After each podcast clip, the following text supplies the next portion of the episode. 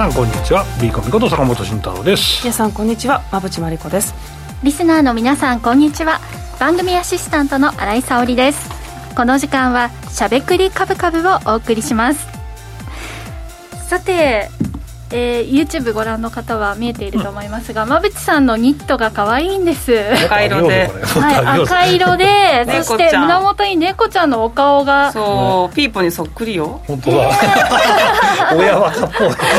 親バカ出ましたね。なんでこの服着てきたんだろう。なんか寒いから、はい、引っ張り出してきちゃって。そう暖かそうなね素材ですね、はい。で新井さんは緑色なので緑色でクリスマスみたいな、ね、クリスマスっぽいですよね、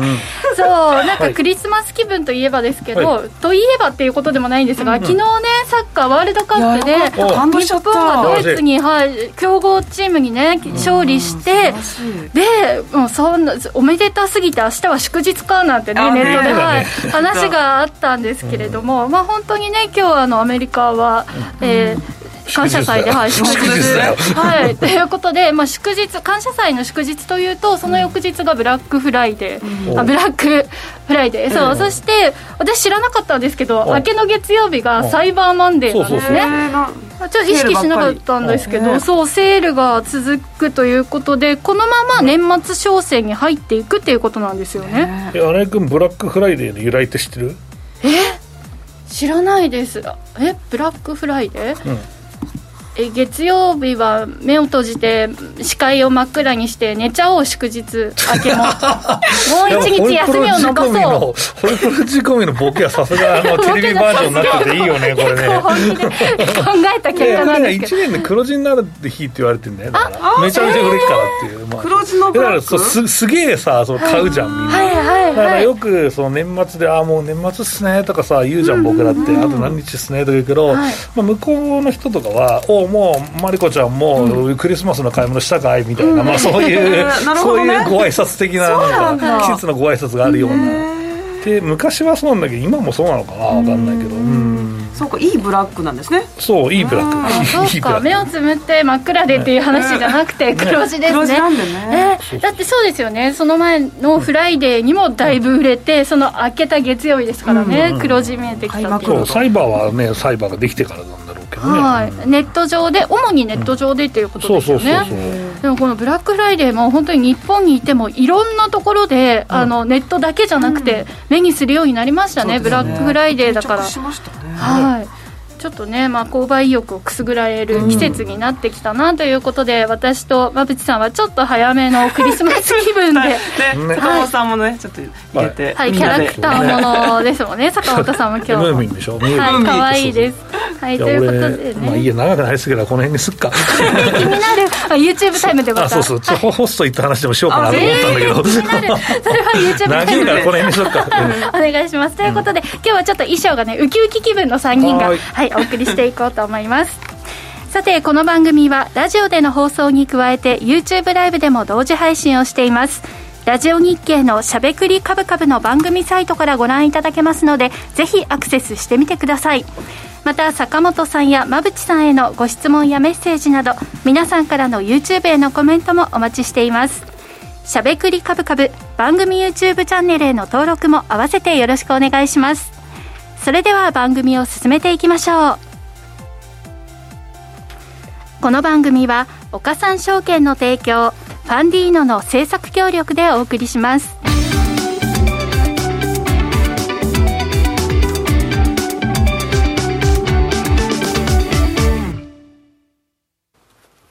ここからは坂本さん、馬淵さんのお二人に足元の相場環境と今後の展望について伺っていきます。さて今日の東京市場ですが日経平均株価は続伸。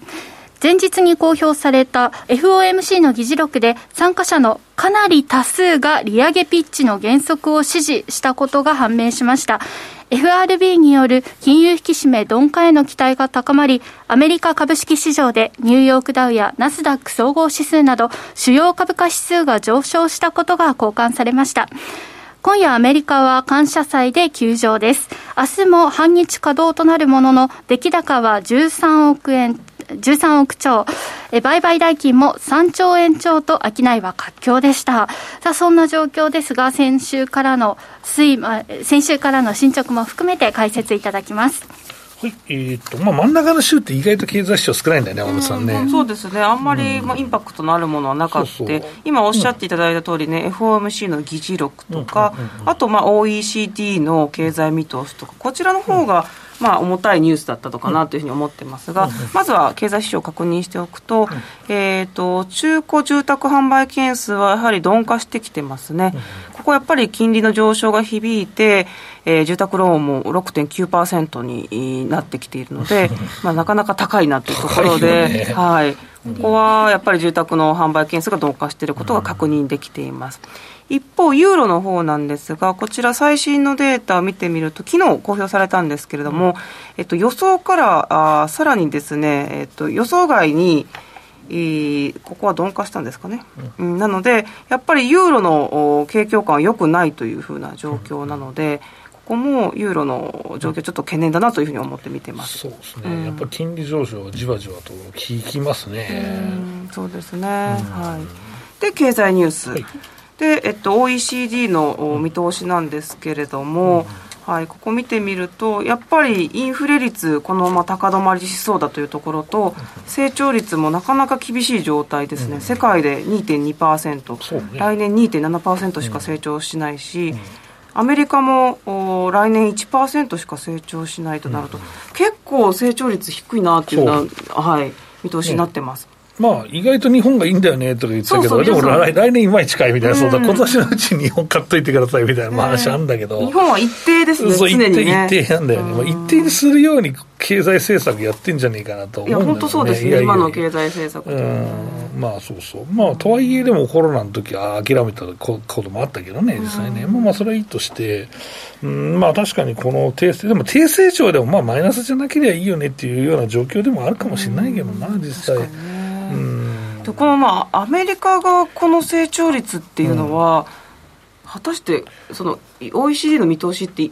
着地イコールになるんですか、まあ、消費がブでぶれるから来年はさすがに予測通りにはならないよね、ならないですよね。ちょっと低いなっていう。だしねこれはもうある意味そうね、うん、ベース考えたらこの成長率だとまあある意味原則っていう言い方も当然しないんだけど、プラスだから、でもなんか物足りなすぎるからね。っていうかするよね、うん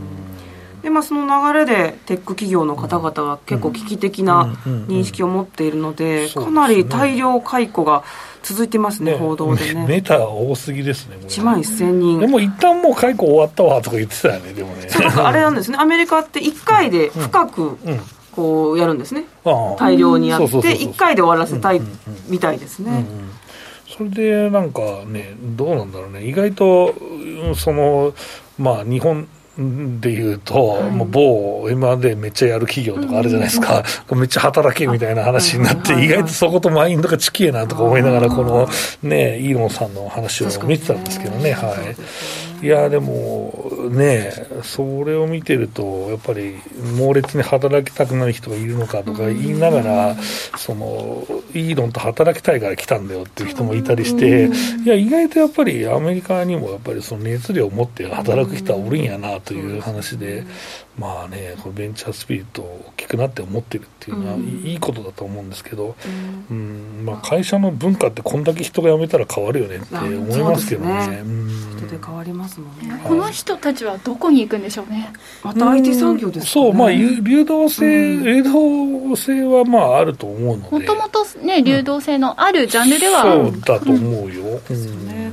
で先ほど冒頭であった FMC の議事録、うん、ここだから0.5になり、なるっていうのがまあまあ見えてるってことですね、もうね、12月は。ね、うん、まあ、0.5がまあ織り込まれてるからこそこの株価なんだろうなと思うし、ね、また株価行き過ぎんで嫌がってっからさ、めちゃめちゃ当局はさ、うん、だから。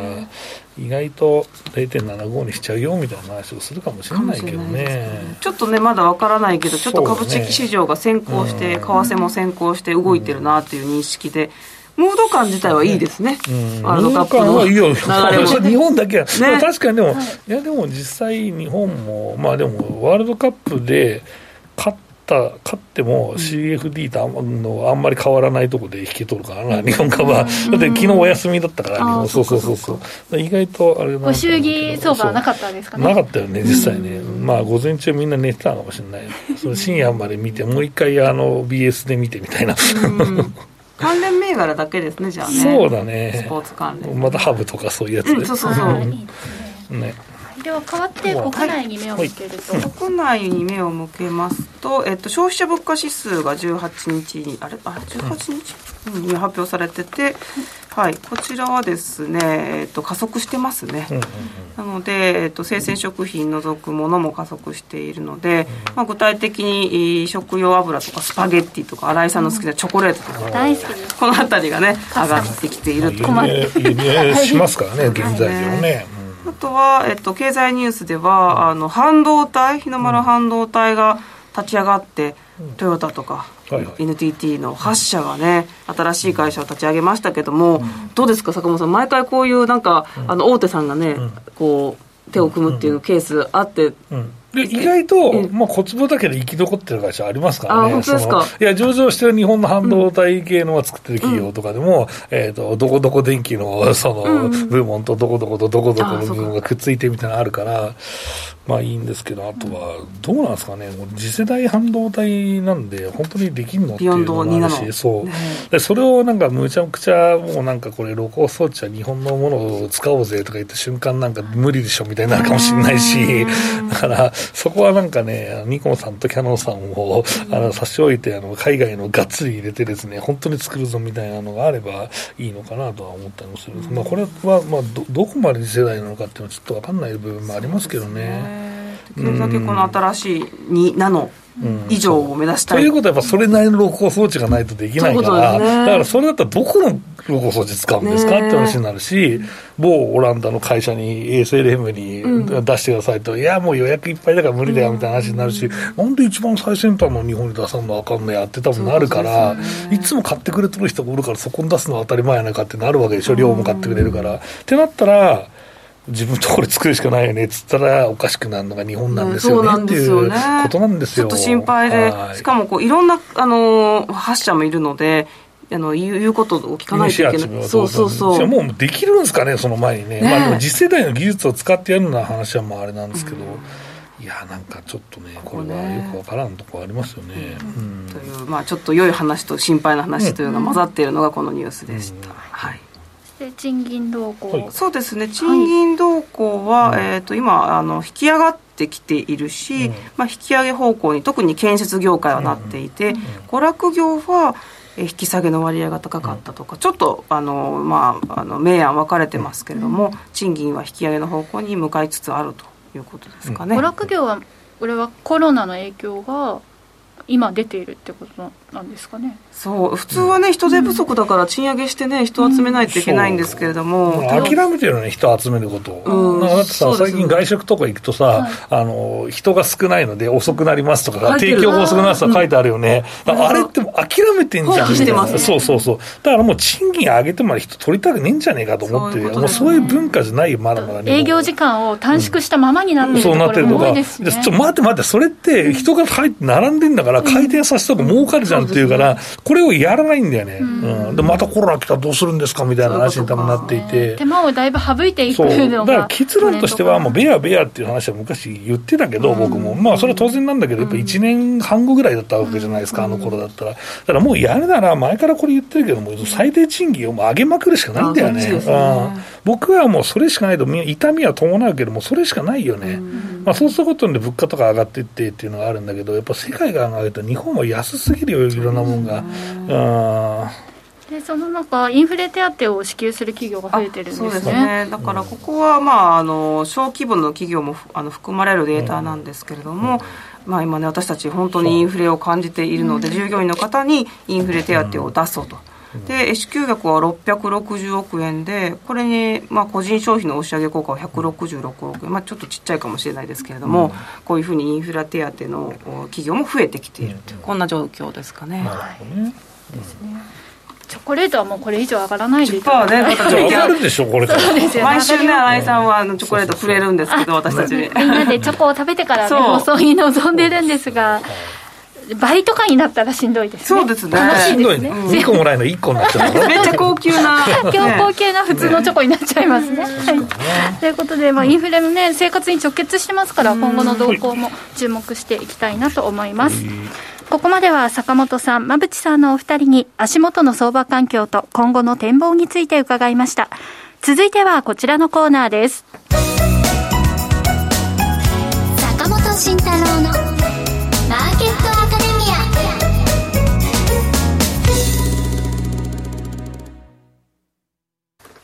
このコーナーでは投資をぐっと有利に株価指数 CFD の活用などを含めて投資のポイントについて坂本さんに教えていただきます。さあということで今日もコメント、YouTube のコメント3つ目になんか強いっていうコメント入ってますよ。そうそう、なんか強い。いや、まあでもこれって普通なんじゃねえよ。だって、円高でこれだからな、とりあえず、いつも言ってる。今日、いや、それさっき馬内さんとちょっとこぼれちゃったんだけど、いや、これさ、米金利の下落がかなり低低下か、低下がかなり顕著になってきてるね、やっぱまあ0.5織り込んでこれか、もうその先まで織り込んでるのかっていうぐらいの、まあ、金利になってしまったから、まあ、こうなるとやっぱ株強いよなっていう話になると思うし、まあ、需給、今日あの今今週さ、祝日あったから明日なんだけど、先週分が。でもこれ、かなり外国人買ってんじゃねえかっていう、まあ、うん、特に現物はもうかなりもう買い越しが続いてるから、うん、意外ともう売りが止まったらスルッといくようなところに入っちゃったのかもしれないなと思っててまあね年末ラリーを期待してる人がすごくいるのかなとは思うんですけど、まあでもこのまま年末なんかディスラリーみたいなことはないんじゃないみたいな、その逆に行くようなことは僕はないんじゃないかなと思っているので、はい。あのまあ横ばいか上かみたいな感じでポジション取っとくのが基本だと思うし、まあ決算の総括、まあ、出てる土地でもまあ上昇で続いてるから、うん、まあ、下値は切り上がるはずだから、まあ、2万8000円を挟むところで買うかどうかっていうのはちょっとあれですけど、まあ、2万6500円のこの推奨値からね、うん、えー、持ってる方、紹介値から持ってる人はね、えー、そのまま持っとけばいいんじゃないかなっていうところですけどね、もう2000円幅ぐらいか、もうちょっとで、うん、っていう話で、今週の新井さんはいかがでしたか？今週はですね、うん、えーと、少し上げたところで、えーと、買いのポジションをこの2万6000円頃から買ったのはまだキープしてるんですが俺の有名なポジションだねそれは。はいもうそれは キープするつもりなんですがね、ただねたまにちょっと心がくすぐられる時はありますね、これ今リタイアそりゃそうですね、はいただ、まあ、ちょっと、まあ、番組でね、皆さんに取れましたっていうのを言いたいなっていうのを支えに、ぐっとこられているんですけど、私みたいなタイプはそういうね、ちょっとどなたかに報告したいからっていう、その目線は大事かもしれないなって思いながら。そんな新井君に、はい、そうね、あいいこと教えたら、そういえば12月も配当もらえるからな、ちゃんとな。そうでしたね。はい、まあ、そんな3級ほどじゃないけど、一応12月はまあちょちょろっと多分、3月、9月の次にでかい配当なんじゃない、12月を、はい、グローバル企業がさ、225の中でも12月決算の会社増えてきてるから、はい、12月ももらえるね、ちょっと、はい、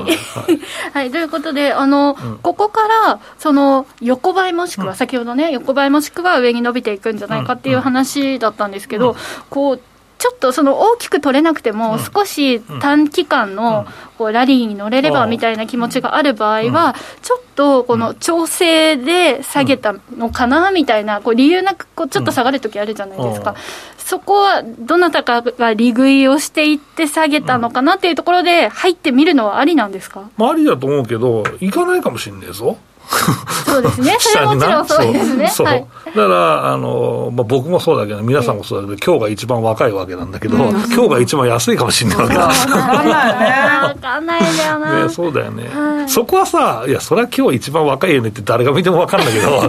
今日一番安いかどうかは分かんない。ないそうそうそう。3日後、4日後とかね、ちょっと怖い時ありますよね。あるね。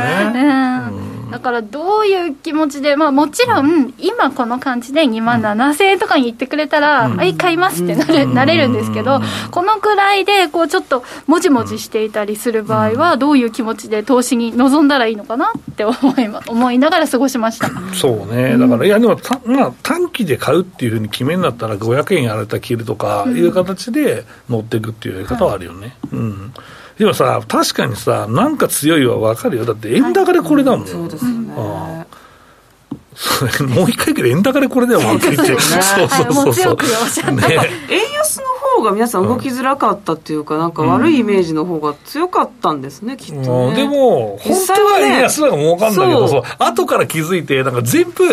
円安もネガティブにとして、円高もネガティブにとっていう、何考えてたんですかみたいな話、俺なると思うから、そうそう。そうそう。だから本当は円安だけど、もっと株価伸びるのが正しかったんだと思うんだけど、ね、いいんだからね、うん、それすら、ま、間違わないっていうか、もうなんネガティブに考えてでも外部環境はやっぱいいよ、だって原油価格だってめっちゃ下がって下がったもんね、うん、77ドルぐらい、真ん中ぐらいでしょ、今、うん、この水準、久しぶりだもんね、そうね。そうだし、いい方向ですよね、金利も低下してるし。うん。いや、これ、もしかすんじゃねえの？だから今まであれだけ、まあ、いろんないい材料が来なかったら、うん、逆のこの材料の時来んじゃねえのっていう考え方もあるよね、ね。だからなんか強いは意外とあるかもしれないし、うん、まあね、2億ダウが一段高するなり、別にまあ SP でもいいけど、そういう状況があれば、まあ、株式全体に金が入ってくるわけだから、まあ、日本にも金が入ってくるのは間違いないわけですよ。うん。だから意外といいかんいい正月を迎えられたらいいなと思ってる、まあ、本命はやっぱり年度末までの3万円なんだけど、うん、まあ、一番いいシナリオだったら、これずっと一番いいシナリオだったって言ってるけど、うんはい、やっぱ年末までに、うん、まあ、うん、3万円っていうのはあるかもしれない、まあ、あったらもう僕褒めてくださいよみたいな話ですけども。まあ、わかる。すごくすごいのはちゃんと上がってる。下にはちゃんといいとこ行ってるけど嬉しいな。ね。俺と一緒に夢見ねえかっつって一応言ったんだよそれは、もし年内に、うん。あの年度内にっておっしゃってますけど、うん、年内に3万円に行った場合は、そこでリグっていいんですか、いやそうじゃない？3万でいいでしょいいんですよね。そこで取れて、そうそうそう。じゃあその後どうするかはその時聞き聞きますまた、まあ寝ときゃいいんじゃない？だいぶ儲かってるわけだしそうですね、まあ、ずっと投資しとかなきゃいけないってことはないだろう。ないし3万いかねえって言った人に、はい、あのほら行ったっしょって言っときゃいいだろうそれは、うん、まあそれを言うかどうかは別としてまあいい言っとけよ。最初から最後まで言っとけよ。今なんか私のこう心の持ち方として、常になんかいじりたくなっちゃってるんですけど。あいじいじりたくなっちゃう、はい、ポジションいじりたくなっちゃう。ポジションです。はい。俺はその新井君見てめっちゃいじりたくなるんだよ。そうですよね。ほら、ほら、もう。はい、ほらなっていう感じでね。バタバタすればするほど証拠金が減るっていうね。単純利確で。そうそうそう。まだ伸びたいと思いますもんね。いや、そうですよ。もうちょっといけんじゃないかって、思っちゃうコメントおもれえな、これ。あの、新井さんのポジションも伸びてますけど、馬渕さんこの1年ですごく有名人になった気がします。一番の成長が。本当ですよね。いや、それはあるな、本当に。いやいや。いやいや、うん。いや3万円ね、回復。何かしらどこか全員ね、成長が見えたらいいですね。そうだね。はい、ということで、まあ、なん、なんか強いが、まあ、そんな気持ちで、はい。そう、まあ、うん、来たなって感じはするけどね。うん。だし、そうね。あとは、まあ、現物の資料で僕のだったら、ちょっとだから、3ページ、これも古い、まあ、祝日があって出なかったから古いデータになるけど、この3ページ見ていただくと、やっぱりね、このね、外国人投資家がね、買ってるんだよね。うん、これ1兆弱買ってるんですよ、これ。3週で、だからやっぱ決算見て、いいよ、日本株いいじゃねえかと思ってるんですよ。うん、だから意外とこれは面白いし、まあ、先物は全然この5ページ反応ないんだけど、これがね、意外と上がるとね、面白いなって僕は思ってるんだよね。うん、だからこれが多分起爆剤なんじゃない？上行けば。うんまあ、毎回そうなんだけど、これやっぱり額がでけえからさ。うん、うん先物はどういうタイミングでこう遅れてくるものなんですか？でいきなり来るときもいきなり来るんだ。まあ、意外となんか現物先物が両方で超強いみたいなのあんまないんだけど、まあでもこれが噛み合うと面白いなって僕は思ってますけどね、うん。噛み合ったというか、うん、両方強くなったら、本当に日本株は今、うん、最強ですよっていうタイプ、そうだからさ、前さ、先物のさ、このさ、グラフがさ、はい、ごめん、えっと、これ5ページなんだけど、はい、えっと、5ページで、この青いところが上に行った時の日経平均って上に上がってんだよね、ビゴって。そう、だからこの、これはね、すげえインパクトあるぜ。うん。そうそう。ね、この時を待ちたいですね、ね、いやあったらいいよね、はい、できればいいところで変えたポジションをホールドしたままこのタイミングをねだからそれは新井君が2万6500円で買っててどうやってるのかっていう話なんだけどでもあの私、皆さんお忘れではないかと思うんですけれども、うん、あのショートポジション持ってるので、そうなんですよ、あのいいところで、あの買い増さないと、そうですね、はい、そうなんですよ、一生変わらない、あのはい、プラマイが変わらないので、あのいいところでまた買いたいなと、買い増していきたいなと思ってるので、はい、そうなんです。難しいなと思いつつ、はい、はい、でもまた良きタイミングが来ましたら、ここぞのタイミングなどね、売れよっていうの。そうですね、利確のね、はい、あとなんか要注意ポイントで、ここはちょっとこの週末、週末に入る前に気をつけた方がいいよ、いや、まあ焦りすぎないことが大事なんじゃねえか、とりあえず。じゃこれで3枚いくぞって焦ってからさ、またさ、ちょっとブレたところで心配になっちゃったりするんだろう。だからいいんだ、だからもう基本戦略でいいんだよ。3万なんて売りはもう儲かんだから、指数取引は絶対に。だって2万6500円で買えって言ってんだから、買った人は売らなかったら3万円ったら絶対にこれは儲かるんだから。そう。あんまり絶対使えないけど、確かにそうやったら絶対って使えるなと思いながら。そうそう。そう。売らなかったなっていう、うん、今7000円くらいで買われた方でもね全然、うん、絶対に今の段階でも儲かってるわけですから、はい、いや気持ちいいなこの貴重業界でさ絶対にって言えない。言えない言えないんです言った後いや可能性は。そうそうだけどそれは絶対にって言うんだよって。めっちゃ気持ちいいなこれな。もう一回言っとくか語弊がない だから2万6500円でポジション取った人は今売ったら絶対に儲かるわけですよ。って話だし3万円でずっとールして売ったら絶対に儲かるわけですよ。って。話ですそう言えないからねいつもね口をギュッと締めてね。切り取られたら大変だから。いや、そうそうそうそう。いや、3万円でマイナスだろうって、いや、それはねえでしょっていう話なんだけど、絶対にプラスですよ。面白い。そう、今、日頃のストレスをね。そうですね。あの、事実をおっしゃってるだけですか気持ちいいな、これ。だって計算式の復唱してるだけだもんな。3万円引く2万6500円はいくらみたいな。それで、それ、そういう話ですよ。はい。この気持ちいいタイミングがまたね、どんどん今後も来てくれるよう祈っております。はい。以上、坂本慎太郎のマーケットアカデミアでした。今、投資家に人気の金融商品、クリック株365をご存知ですか？クリック株365は日経225やニューヨークダウといった世界の代表的な株価指数をほぼ24時間、日本の祝日でも取引できる注目の金融商品です。さらに現物の株式と同じように配当が受け取れることも人気の理由の一つです。人気のナスダック100も新登場。ますます盛り上がるクリック株365を岡さんオンラインで始めてみませんか？岡さんオンラインでは新たにクリック株365講座を開設されたお客様を対象に最大5万円のキャッシュバックを実施中です。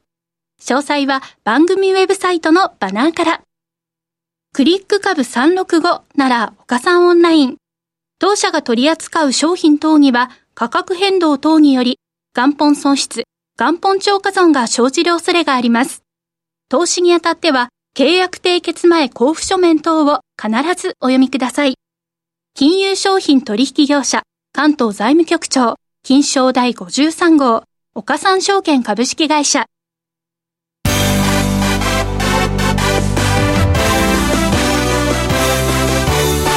馬淵真理子の10分で教えてベンチャー社長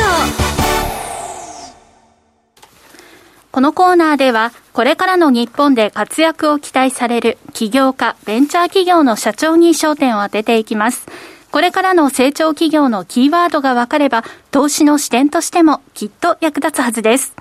今日は株式投資型クラウドファンディング最大手のファンディーノで紹介しているベンチャー企業、銚子チェアーズ株式会社代表取締役佐久間義恵さんにスタジオにお越しいただいています。それではここからは馬淵さんよろしくお願いします。よろしくお願いします。ますえっと佐久間さんは銚子チアーズ、えっと千葉県銚子市を拠点としてクラフトビールを用いた地域のプロデュース事業を展開されています。まさに調子を起点として人を町を、まあ、元気にしていくチアーズ、こちらどのような事業なんでしょうか？はいそうですね私たち銚子チアーズという、うん、もうこの会社名自体に、もう調子を元気づけたいとか、うん、あともう元気がついてちょっとみんながこう活気づいてきたら、乾杯しようっていう意味のチアーズも含めてるんですね。はい。でも実際に会社のあのえっ、と当社のですねロゴ？もですね、銚子市の形がそのままメガホンみたいな形してるので、まあ、このまま元気つけるぞみたいなことでその中で特にあのこう皆さんに調子を知ってもらうために、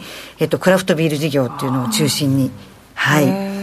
取り組んでおります。いろいろまあ企業さんとコラボレーションとかするんですか、地域の方々と一緒そうですね、うんうん、地域とのコラボレーションでは、うん、実はあの銚子東大コーラっていうのも作ってまして、それは海辺の町のあのハーブガーデンっていうのが中心にありまして、そのハーブガーデンやってらっしゃる方と一緒に開発した青いコーラなんですよね。はい、そういうあの地域性を生かした。はい。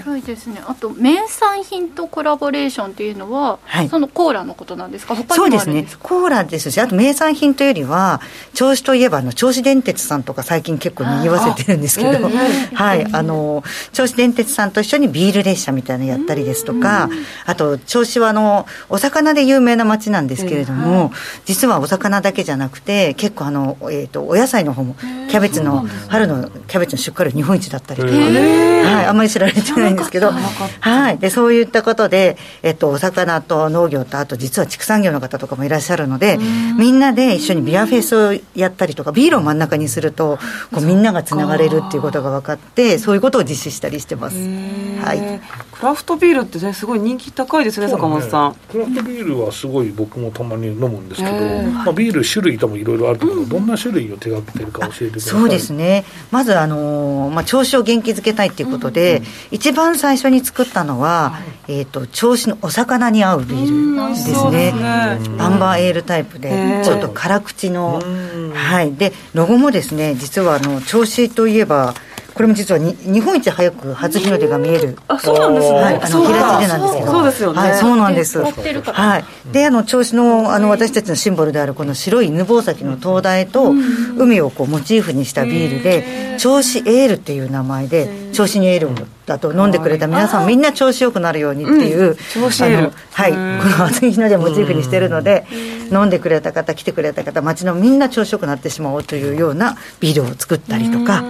あとはそのえっと銚子の犬吠埼灯台が重要文化財になりまして、2年前かな、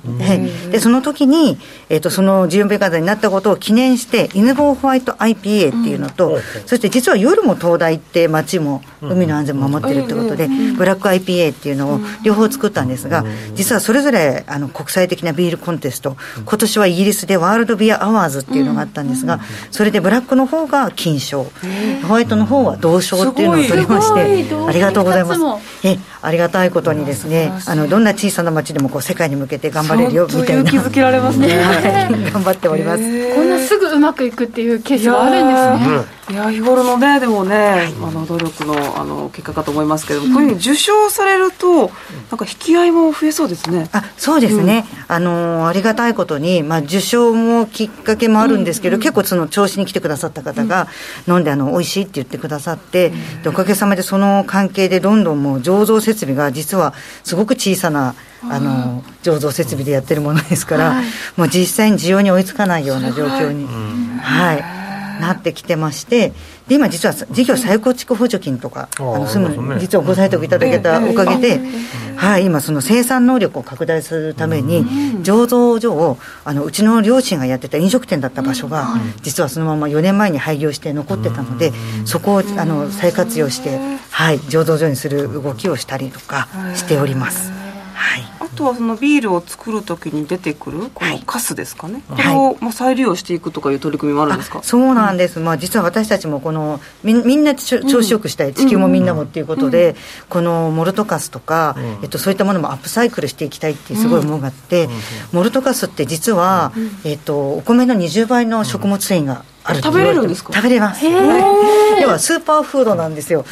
実際糖質は全部あのビールに持ってかれちゃってますんで、めちゃくちゃいいじゃないですか、はい、あのすごくその健康食でもあって。でそれを地元にですねあの中山さんっていうあの発酵料理研究家のあの女性がいらしてでちょっと持ち込んでこれどうにかならないかなって言ったらすごい素敵なですねモルトエナジーバーっていうもう全部オーガニックなもので作ってもうビーガンスナックみたいな、はい、こういうようなことにも取り組んでんでいます。これもまた町のみんなの活性化ということであの町の人も資産だと思っているのでそういう皆さんと一緒に新しいプロダクトを作ったりそういったこともやって朝食しようと。そのバーはどこで買えるんですか？それは今のところ犬坊に来ていただかないといけないんですけど、はい、最近でも結構あの皆さんから人気で中山さんのあの、えっと、サイト行っていただくと、えっと、e コマースでも買えたりとかあとちょっと千葉寄りの方でそういう意識が高いお店さんとかで最近少しずつ取り扱っていただけるような状況になってきます。世界が注目しそうですね。そうですね。かぶる印象なかったですもんね、ねはい、い。や本当に素晴らしいこの広がりをね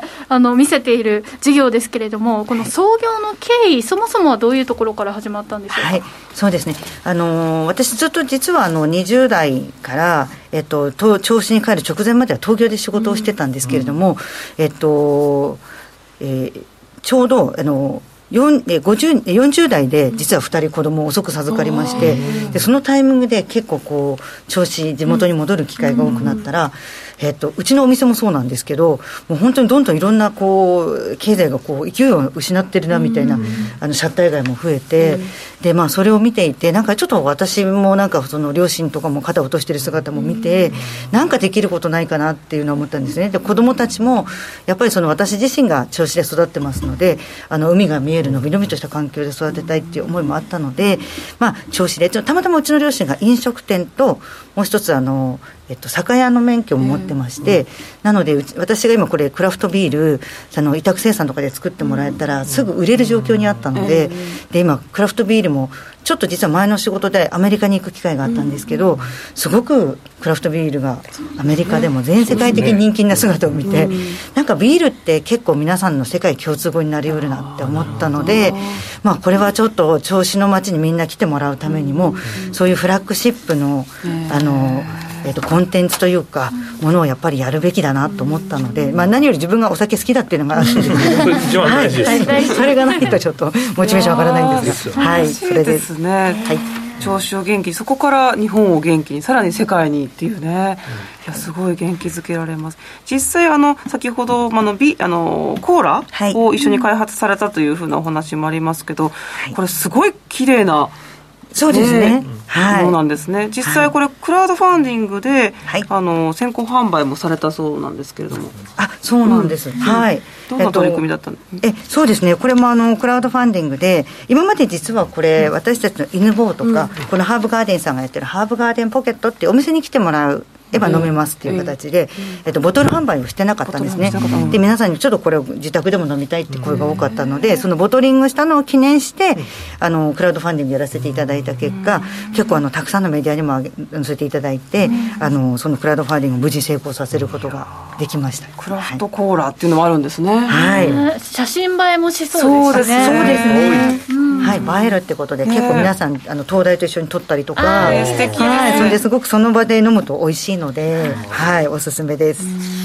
そうするとね、これからますますあの、まあ、成長が加速しそうなんですけれども、まあ、この先、いろいろ普及していくときに、鍵になるのは何なんでしょうか、あそうですね、今、先ほどあの醸造所をまず拡張しているっていうことをお伝えしたんですけれども、はい、そのえっと、製造量を拡張するだけじゃなくて、今度、流通させ、今ちょっと瓶の展開なんですけれども、はいはい、やっぱり缶とかの方が流通コストが下がったりですとか、今、缶の技術が非常に上がってまして、非常にフレッシュな状態でお届けできるので、やえっと、それを今、ちょっと缶の充填器もですね、えっと、拡充しているところで、これ自分のところで缶も充填してします。やる、はい、委託せず、はい、委託せず、自分たちでやります。工場を持ってるっていう感じ、そうですね、工場、今あの、本当に今はだと工房っていうレベルのサイズなんですが、今度はもう本当にファクトリーという形になるので、そこで缶詰まできちんとして、あのはい、あと e コマースとかでもきちんとこう販売できる体制を整えて、今はその e コマースで売れる売るほどの数が本当にないというか、その前に犬坊とか店先で売れたりとか、あとは、えっと、コラボレーションで、えっと、成田空港さんのビルとかやらせていただいてるんですけど、そういったもので本当に全部あのなくなってしまうような状況なので。大人気なんですね。ねありがたいことに、はい、クラフトビールって結構ボトルとかあと缶とかのデザインも楽しくて集める方ね、多いかと思うんですけど、楽しみですね。そうですね、ありがとうございます、で今どのようなメンバーで運営はされてるんでしょうそうですね、まあ、私が代表なんですけど、うん、私が主に企画とかマーケティングとか営業担当なんですけれども、うん、えっと、25歳の地元出身の若者、あのがですね男の子なんですけども醸造師として、まあ、彼がとってもあのセンサーで今さっき賞を取ったって言いましたけれども、あの美味しいビールを本当に日夜ですね研究して作ってくれてまして、あともう一人が店舗の担当という店舗マネージャーという立ち位置であの女性がいるんですけども主にその3人であとは学生のアルバイト、はい、1人2人入ってもらうぐらいこのパワーですか、はい、頑張っております。わすごい想像されてる方25歳の方はもともとそういうお仕事とかを勉強されてた方なんですか？違うんですよ。それが、えーと、高校卒業して看護師さんになるための学校に行って、それで看護師1年目の時に、えーと、私たちのこの銚子ビルが立ち上がったっていうのを地元で見て、もうどうしてもビール作りたいって言って、えー、とっても大きな病院に就職決まってばかりなのに本当にいいのって言ったんですけどどうしても作りたいって言ってそこを辞めてまで来てくれてですね。はい。本当にそれから1年間ぐらい、えっと、修行にこう行きつつあのやって。はい、あの彼が来なかったら私自身がやるつもりだったんですけれども、うん、あのもっとセンスがある理系のあの、ね、人が入ってきてくれたので。いやでもなんかお話聞いてて佐久間さんと一緒に働きたいって思う方が、ね、増えるの分かりますね。ありがとうございます。素晴らしいですね、はい、では今後の事業展開教えてください。はい。で今のその新新しい醸造所ですね、うん、これが来年の1月からですね、えっと、春ぐらいまでには完成させたいと思ってますので、はい、あのぜひ春以降にですね、えっと、皆さんに来てもらえるように頑張っていきたいと思ってますし、うん、あとはちょっと月額制コミュニティという形で、うん、えっと今ちょっとその今犬坊で作っている醸造所のタンクを一ついつもそのコミュニティ用にセットしてみんなであのビールを作ろう。これ違う味作りたい。とか言わない、一回集まってみんなでこのビールを作ろうとかって決めてで決めたビールを、まあ、醸造するとき皆さんに参加していただいてもいいんですけどでできたビールを、まあ、翌月とかに届けてで飲みながらじゃあ次はこれ飲みたいねみたいなあの本当に参加してもらいたいなと思っているのでそういったあの、えっと、オープンリソース化をしたいなっていう思いと、あとはやっぱり100年続く地域ブランドにしたいっていう思いと、えっと、どんな小さな町からでも世界に向けてチャレンジができるし、えっと、世界のためにできることがあるっていうコンセプトのものをやってますので、あのそういった形で今ちょっと実は今まだビールだけですけども、えっと、蒸留酒とかにもウイスキーとかにも今ちょっとち、ね、ビビールを、まあ、蒸留したウイスキーみたいなもんですからねそうなんです。途中まで全く家庭が。一緒なので僕超ウイスキー好きなんでそうそうそうそんなもんごと買ってらっしゃるんで。僕そうタルごと買うんです。なんかね今ちょっと小さい蒸留機とかもあるのではい。なんかそういう形で少しずつですね新しいことにもチャレンジしていきたいと思っております。蒸留したウイスキーうまいんで岡山とかにあるんですけどめちゃめちゃ、うん、人気ですよ。あそうですあんま出回らないんですけど。いやもうそういうの聞くとね勇気が出ます。はい頑張ります。一番エネルギーもらいますね。本当ですね。本当に今日は佐久間さんの魅力も受け取ったような感じがしました。ありがとうございます。本当に調子は地元の良さを生かすっていう力を合わせるような土壌があるのかなというふうにね今お話を伺って思いました。本当に今後あの日本中でね調子のビール飲めるの楽しみにしております。はい、頑張ります。ということで、ここまで佐久間さん、素敵なお話ありがとうございました。ありがとうございました。馬淵真理子の10分で教えてベンチャー社長でした。来週もお楽しみに。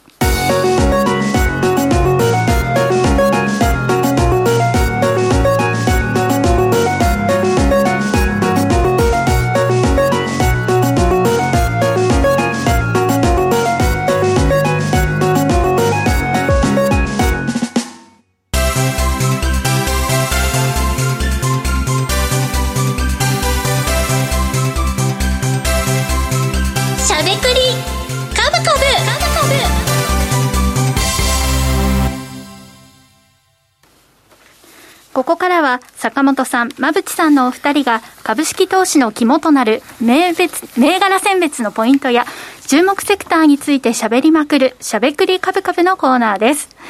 さあ、ということで具体的な銘柄のお話に行くんですが、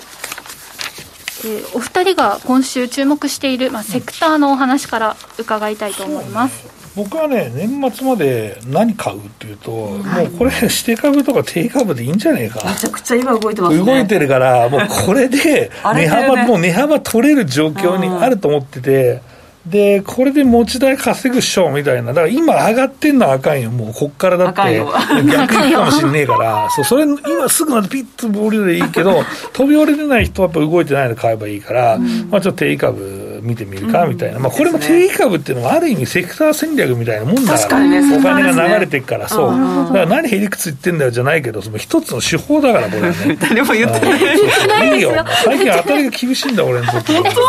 どんどん要求されるレベルが高まってるんだけど。いいよ、それでも、ね。はいはい。ということで。山口さんは、山口さんは？私はですね、ちょっとあのお勉強チックな内容を持ってきて年末なのでちょっと勉強しましょうリスキリングすんのあそうリスキリングで。投資家にリスキリングさせるのか？だからあのあの ROE を高めましょう。ROE 高い企業を買いましょうっていう話がありますけどプラスちょっと最近ロイックロイックって聞くじゃないですか。なんでそもそもロイックってどうなんだっていう、ちょっと図解で持ってきたので、これをまあ後ほど紐解きながら、ロイック経営を頑張ってる企業も、長期的に注目してはいかがでしょうか？っていう話です。いいね、超綺麗だね、こういうのがいいよね。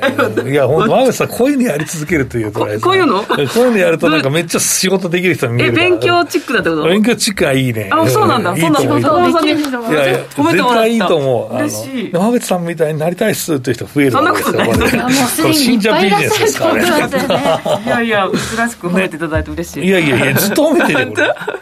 今のところちょっとちんぷんかんぷんな私なんですけど。新井君に教えるつもりでやってる。そんな大変な、そんなそんな。そしたら日本中全員わかる。いやいや。感じになります。ちょっと簡単にね、後ほど。ご紹介したいと思います、はい、YouTube ではすでにねこの資料を表示されていますけれどもこの詳しい解説をこの後いただきたいと思います、はい、ということで坂本さんからは値幅が取れる定位株という着目点、そして馬淵さんからは年末に向けてちょっとお勉強的要素ということで、はい、ロイックとはという解説を含めた、えー、銘柄の、えー、注目銘柄教えていただくことになります、さて、お二人の気になる注目銘柄は、この後の YouTube 限定配信でいつも通り解説いただきたいと思います。以上、しゃべくりカブカブでした。時刻は午後5時16分を回っています。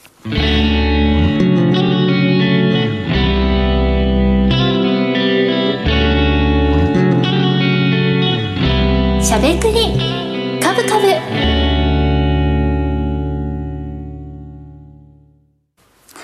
さて、ということで、失礼しました。この番組は、岡三証券の提供、ファンディーノの制作協力でお送りしました。株式、FX をはじめ、不動産、クラウドファンディングなど、投資商品はすべて元本が保証されるものではなく、リスクを伴うものです。投資の最終決定はご自身の判断で行ってください。さあ、ということで、今週もあっという間にお別れの時間が近づいてまいりました。この番組では、リスナーの皆さんからの質問やコメントをお待ちしております。さて、今週もたくさんコメントいただいてますね。うん、ありがとうございます。